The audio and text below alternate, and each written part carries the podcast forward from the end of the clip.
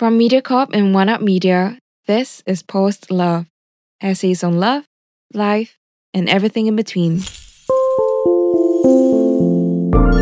love you. Do you love me? I love you. Maybe it's not married. Maybe it's love. I just wanted to let you know that I miss you. But I've only loved one man. L'amour. Well, maybe it's not married. Maybe it's love. I love you. I didn't know I could feel like that.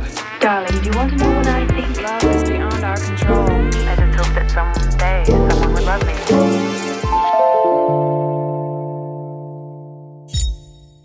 Why I choose to stay single.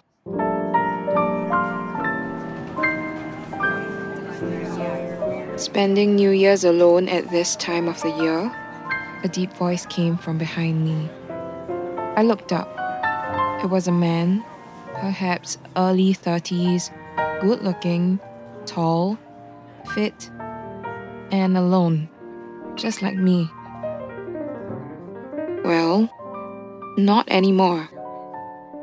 We had playful banter, even exchanged numbers. But when Henry messaged me to take things further, my answer, like always, is clear. Nah. Call me obnoxious, but I don't mind. I wasn't going to compromise my life for any guy. I'll admit, I was in the bar during New Year's feeling a little needy, a courtesy of my relatives and their endless bombardment of my singlehood. So, are you seeing anybody? When are you going to get married? You're thirty-four. Your biological clock is ticking. Sometimes, I just want to shout at them. Scream honestly what I really think about all these labels that they throw onto me.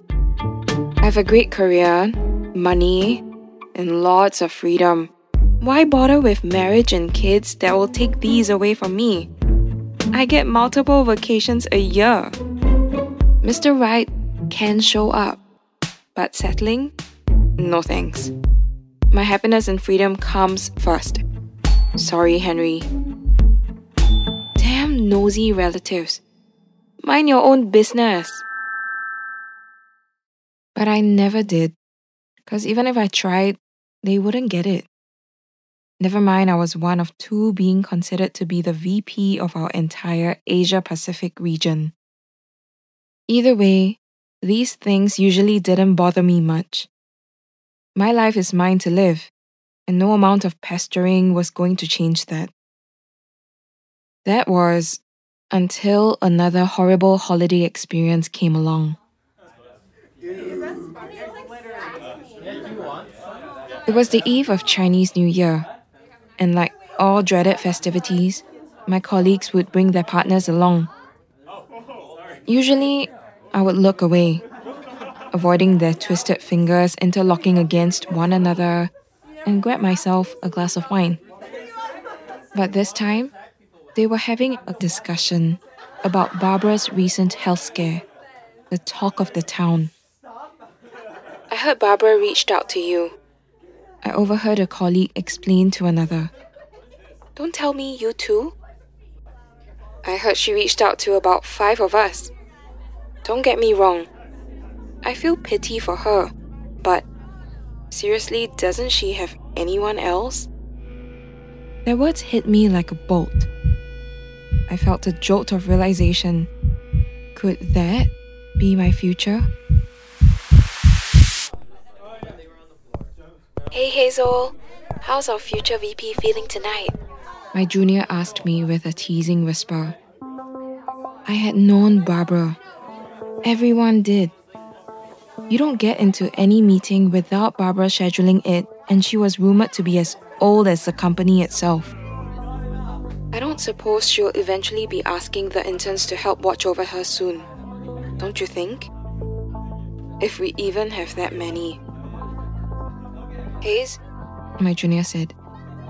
What did you ask me again? I replied.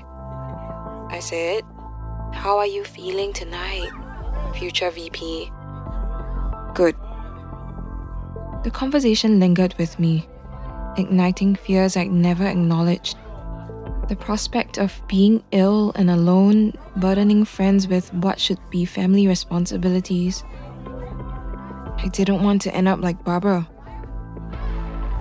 Perhaps my way of life had been too self-serving.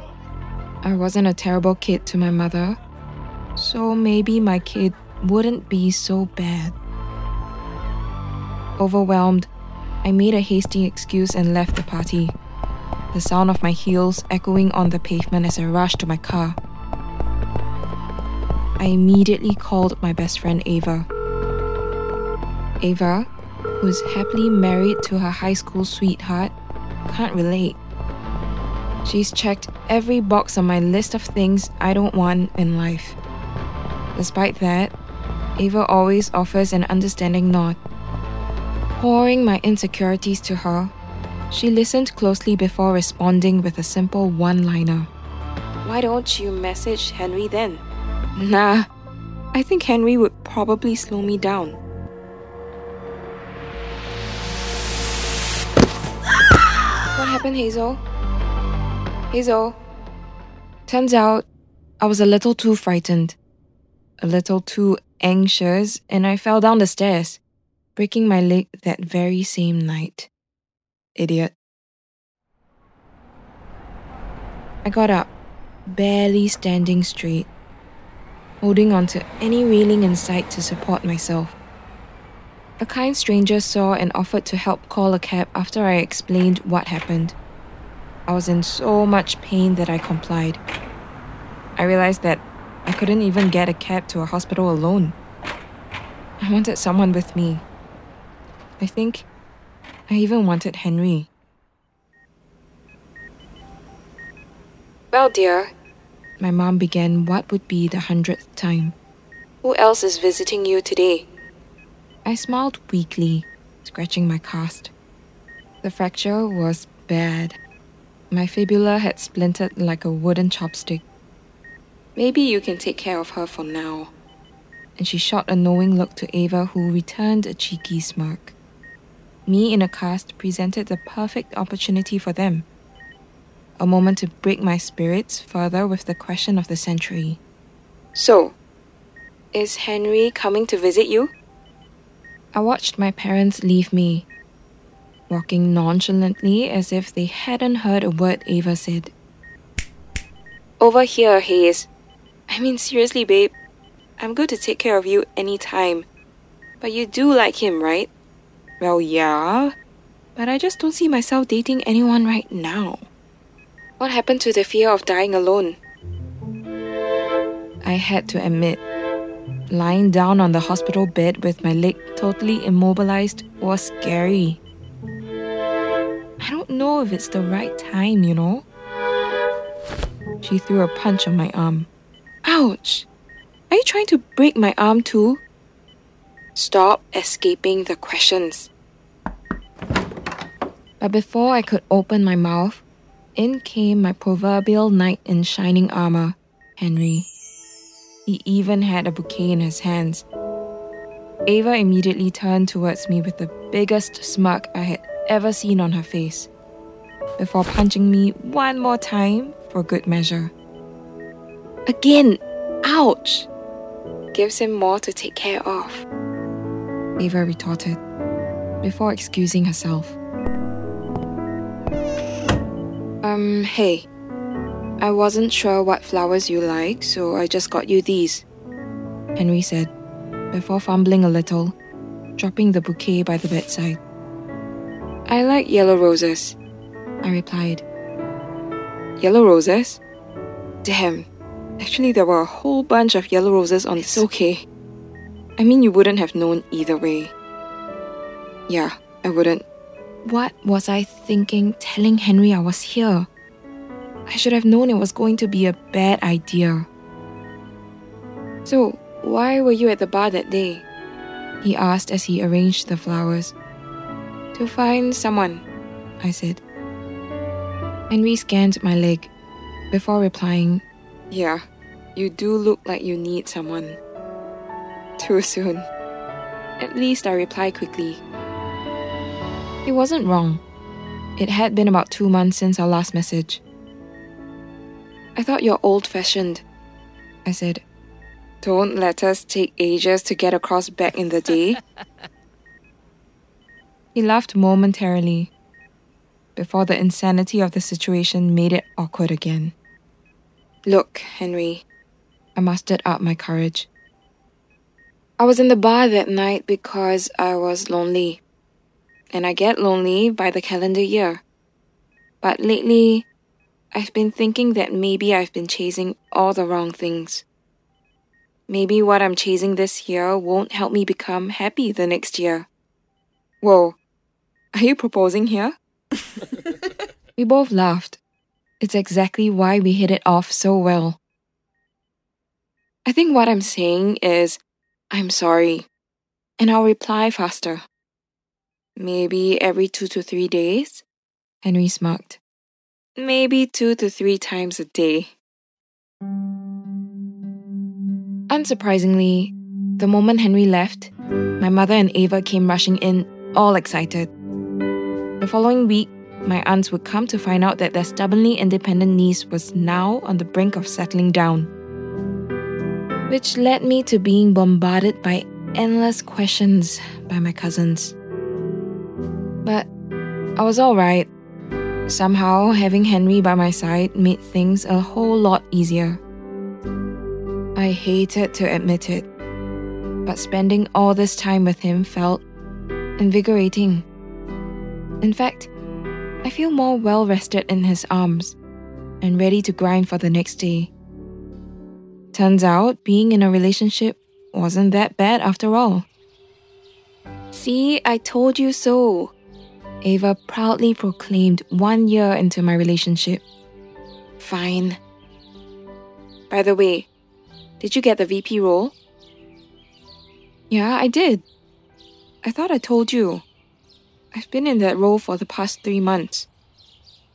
Ava wasn't looking, just casually minding the way to the park. Oh no. I realized I did not tell her. How could I have not?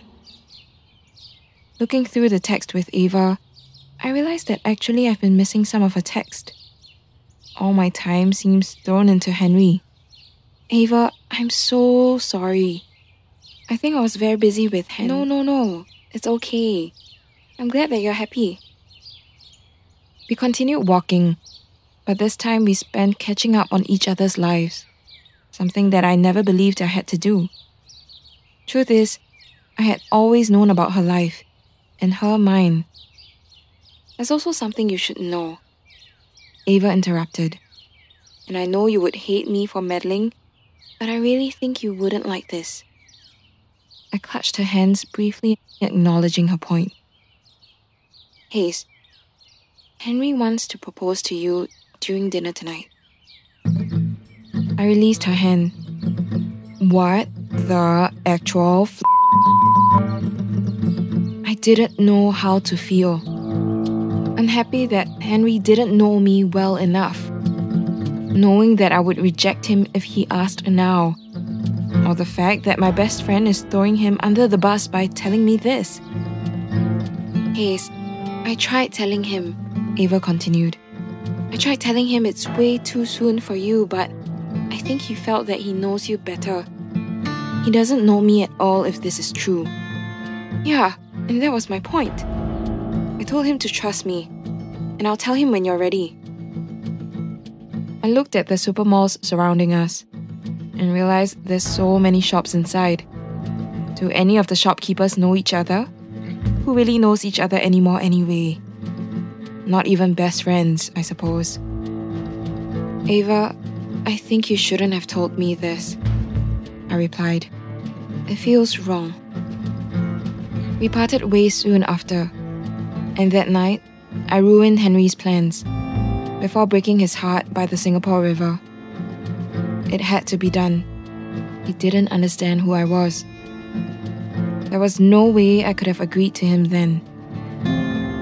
I should have never started this relationship with him. I was right. Henry was dead weak. But at least now, I have more time to focus on the only thing I have left. My career. Hooray for me, I guess. A year later, my boss called me into the room. Hayes, you know why you're in here today? I didn't, but I would never admit it. If I'm not wrong about Asia Pacific's growth, I think you should be calling me in for a promotion. That's why we like you. You always have a way to inspire your team. He smiled. And we recognize you for that. Wow, was I actually right? All your colleagues have also said such great things about you. You listen to them, such a people's person. I think they would be happy to learn that we're promoting you again. The youngest S V P in the company. No freaking way. I made it. After having a brief corporate discussion, I headed back to my desk. I was still reeling from the news. All the long nights, the hard hours, it was worth it. I had earned it.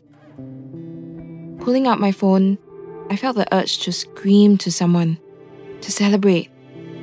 But no name appeared. Or at least, no name after Henry or Ava. Never mind, I thought.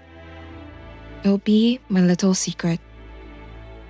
My little, quiet, and lonely secret.